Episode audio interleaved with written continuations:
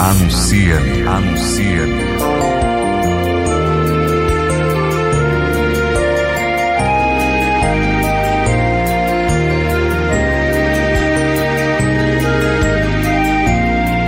Anuncia-me, vocação que se faz missão. Olá, estamos no sétimo dia do Retiro Espiritual da Quaresma, na terceira semana, sétimo dia. Senhor, livrai-nos do mal dos pecados e da obra da carne. Esse é o tema principal que nós escolhemos para essa semana toda. E estamos trabalhando a cada dia, dentro da palavra de Deus, sobre a libertação do mal da preguiça em nossas vidas. A falta de busca, abatimento espiritual, abatimento de querer fazer coisa, mas está numa moleza, não é cansaço físico, que é natural, mas é a busca pelo prazer de ficar ocioso, sem vontade de fazer as coisas, sem ajudar, sem servir e nenhuma intenção de ser uma pessoa ativa. A preguiça traz uma frieza perigosa, que é a nossa frieza espiritual, que acabamos abandonando a presença de Deus pelo desleixo, apatia e comodismo. É preciso que lutemos contra a preguiça, combatendo o egoísmo através do zelo e da diligência. Por isso que vamos alicerçar em 2 Tessalonicenses, capítulo 3, versículo 11, 12 e 13, essa nossa reflexão.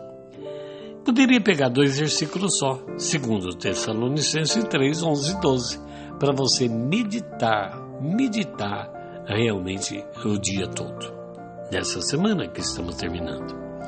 Segundo Tessalonicenses 3, 11 a 13, diz o seguinte: Pois ouvimos que alguns de vocês estão ociosos, não trabalham, mas andam se intrometendo na vida alheia.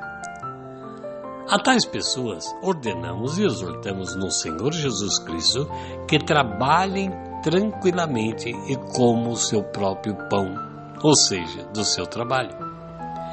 Ora, Paulo está dizendo ao povo cristão da Tessalônica e a todos nós, no capítulo 3 de 2 Tessalonicenses, versículos 11 e 12. Alguns de vocês estão ansiosos, não trabalham e acabam criando uma oficina do diabo na mente, se intrometendo na vida dos outros. Eu te exorto, diz Paulo, em Jesus Cristo, que trabalhe tranquilamente e compra, coma do próprio pão do seu trabalho. Ó oh, Senhor Jesus, como precisamos de Ti. Nesse último dia dessa semana que estamos lutando contra a preguiça, nós vemos Senhor. Estenda a vossa mão sobre mim, minha família. Abriga-nos, Senhor, na vossa destra. Livra-nos de todo mal, da violência, de inveja, obras malignas, desastres, assaltos e principalmente dentro de nós da preguiça. Ilumina meus pensamentos, Senhor, meus caminhos, a fim de que onde eu estiver e para onde eu vá, eu não venha cair na armadilha e cidadã do mal. Ó Deus, Senhor da minha alma, perdoa meus pecados, liberta-me nessa hora de doenças, dores, aflições emocionais e espirituais. Senhor, nós precisamos de ajuda. Clamamos o poder do teu sangue, Senhor Jesus. Sangue que tem o poder de nos ajudar a lutar contra as forças do mal, quebrar as obras malignas do pecado que está dentro de nós e principalmente da preguiça.